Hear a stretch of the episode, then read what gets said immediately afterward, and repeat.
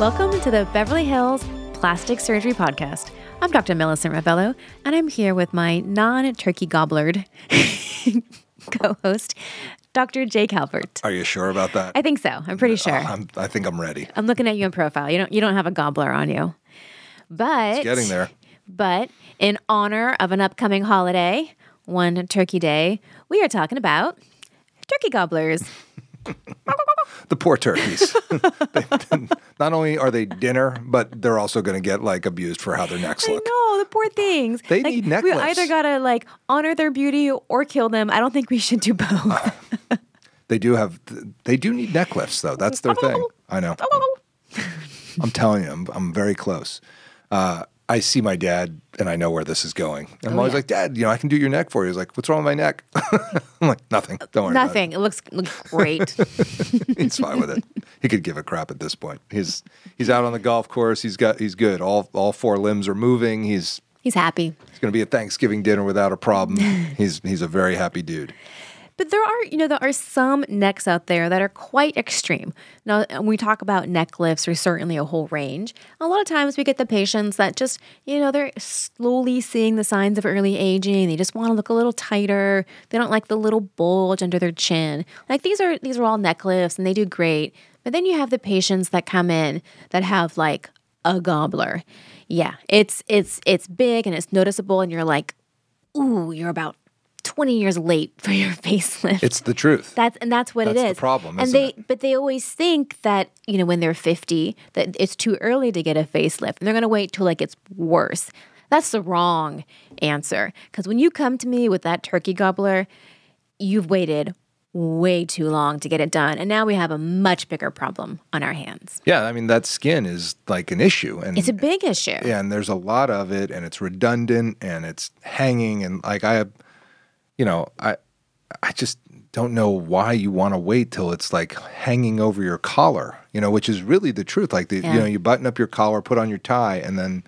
You know, there's this skin that you know. It looks like if you stretch it out, stand at the front of the boat, you can sail to Catalina with it. You know, it's just too It much can- skin. It can be a lot. It can be a lot of extra skin. Yeah. And so a lot of the principles of this neck lift are similar to any other neck lift, but there are a few additional things that we have to take into consideration. And there are a few other things that patients sort of need to know expectation wise about this surgery. Well, and also I think you know the the take home message, which I think you've already hit hard, was the don't be late to this operation. Don't Don't, wait till you have this you know terrible neck. Well, don't wait till it's there's skin hanging over the Yeah. clothes and stuff like that. That's not the time. It's not the time. to show up for the facelift. Because A, you've already lift. spent, you know, 15, 20 years of your life with probably a neck you hated. And B, your results are not going to be as good um, as if you had just done it when it was not so bad. So there are many reasons why people don't, and I get that. I respect it. But that is that is the problem is that you're a little late to your facelift. So this is not someone who's going to be getting a lunchtime facelift or a weekend facelift or a little mini facelift. No, this No. is the full shebang.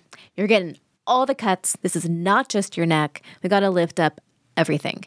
So these are incisions that are going to go up in the hairline, above the ear, around the ear, behind the ear, into the hairline. Going to have an incision under the neck because there's so much skin.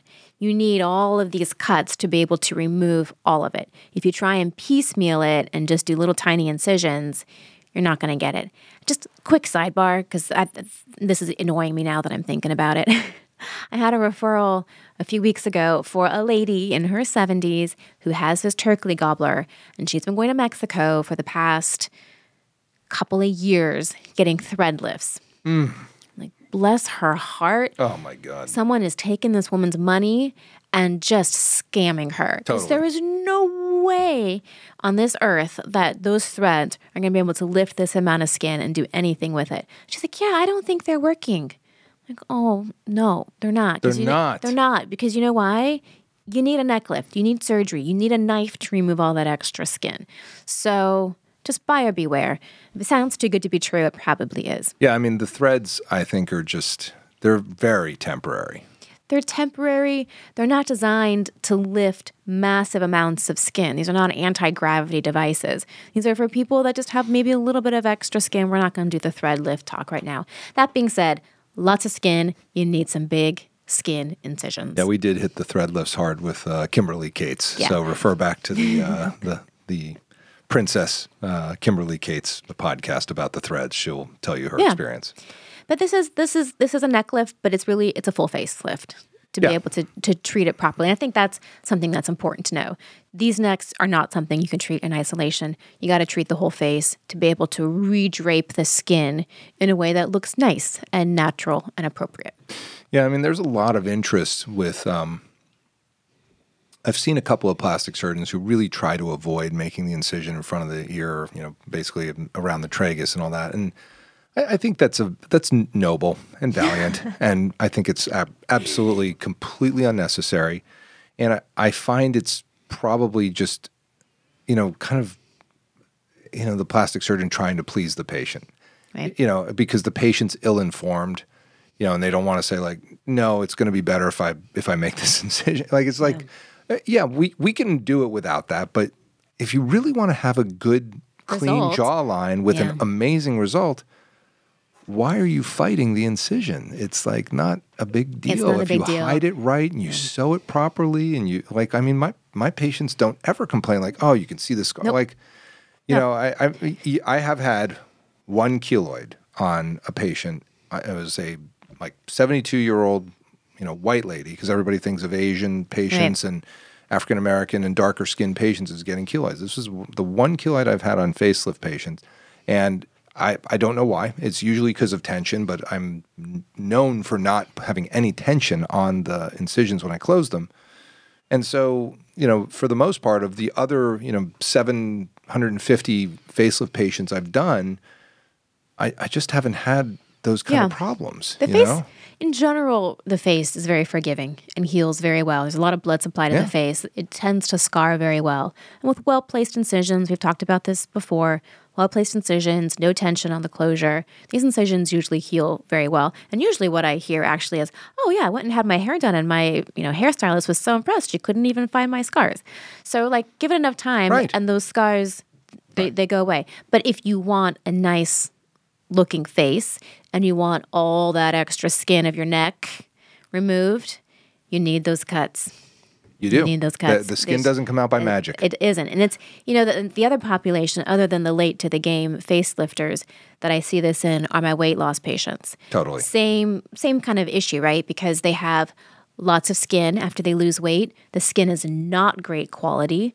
And so they have the turkey gobblers and they need big cuts just like they do everywhere else in their body. They need those incisions to remove all that extra skin. Yeah, I have uh, I- have a weight loss patient coming up now uh, in the next two weeks with uh, for a facelift, full Mm-hmm. full everything, and man, does she have some skin? She has some, they have some skin. So, what do you tell your patients? I mean, like the really extreme ones, right? The ones that literally can sail to Catalina with their skin. Um, like, that visual, literally, yeah. right? Like, here we go. Everybody on board? Come on. Heave ho. Um, what do you what do you tell them about the need for a revision? Are are you going to be able to get all that skin out in one go, or will they need a, a maybe a touch up?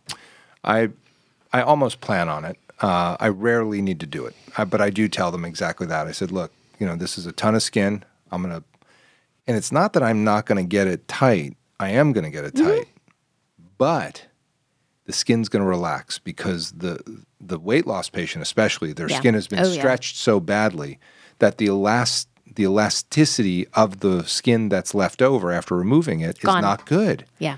And so I'm going to get it looking amazing on the table and I'm going to have it as tension free closure and all blah, blah, blah. All those good things.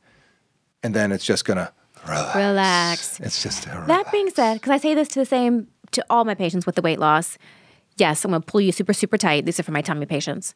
But within a few months, it's gonna be loose again. That being said, you're still gonna be 90% better than you were before. Of course. and it's not the kind of looseness that's really noticeable to the average person. You're going to notice it. If you play with it, you can feel that it's a little loose, but 90% better. If you want to get to that full 100%, we may have to come back and do a little bit of a touch up down the road.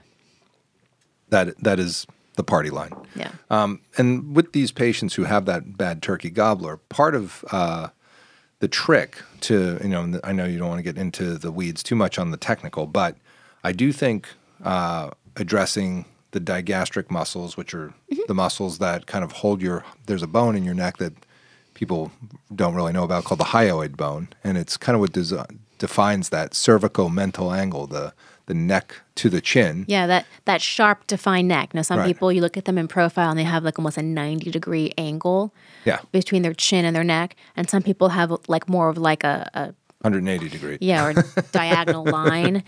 And and a lot of times that's not fat or skin. That's just the structure of how your your neck structures are designed. That's right. Yeah. And you can do something about that by uh, working the digastric muscles. Typically, what I do is I wind up dividing the Mm-hmm. anterior belly of the digastric muscles, which allows the hyoid to sit back. Right. And it deepens the neck. Yeah, it's great. And this is for people that have, you know, that big bullfrog neck or the or the turkey neck, and you want to get a little more distance from the chin to the to the cervicomental angle to that that uh, angular part where the the chin and the submental region, the area under your jaw, goes down to the neck. That works great. Uh, working on the platysma muscles, the flat, you know, your your The bands, muscles, the yeah. your bands. Working on those muscles is also very helpful. I a lot of times wind up just dividing the platysma Yeah. muscle and bringing it laterally and cleaning things up that way. And so there's a lot of options. Taking out submandibular glands is not something I do a lot of. There's it's it's in vogue right now to do that. Um, where you know Some people uh, need it. some people do need it, but it's not. It's Not it's everyone. pretty rare in my book. Yeah. Um, it, there there are issues with that.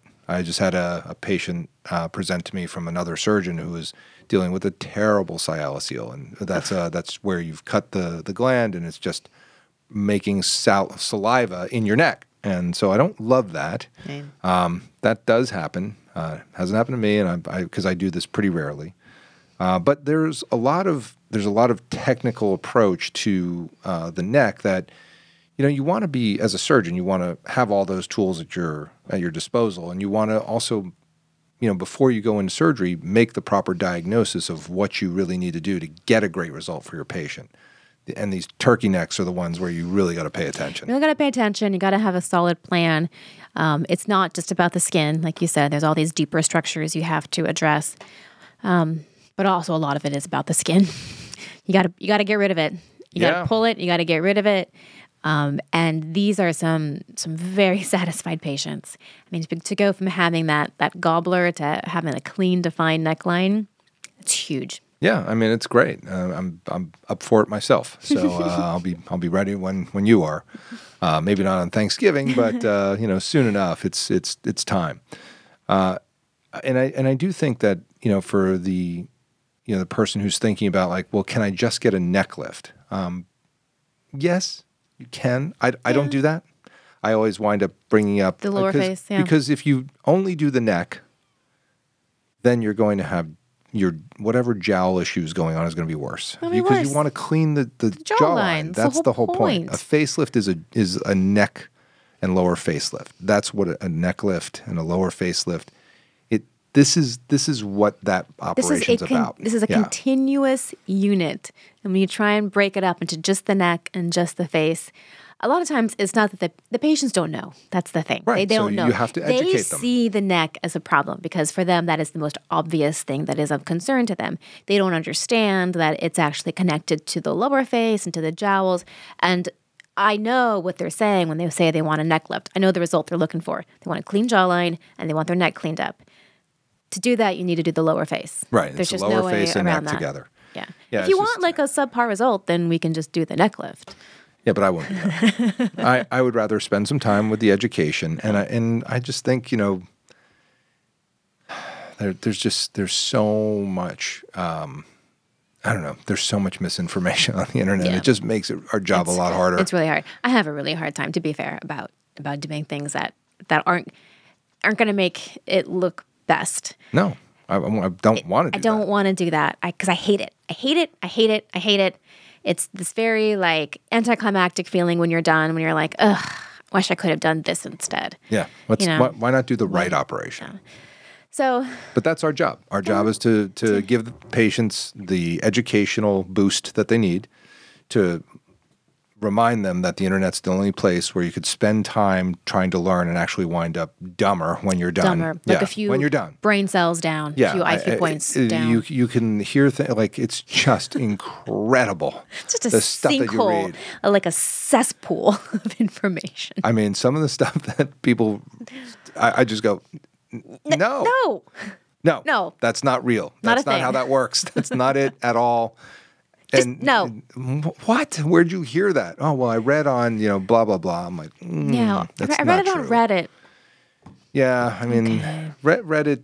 You know, Reddit. You can get a lot of good information. You can get a lot of stuff that it just isn't isn't true. That's why I think it's really hard to discern it. And the best thing to do is go to a board certified plastic surgeon who can give you the educational piece that can tell you, you know, what's possible, what's not possible, and at least they can spend some time with an evaluation, making a diagnosis, and then recommending treatment Yeah.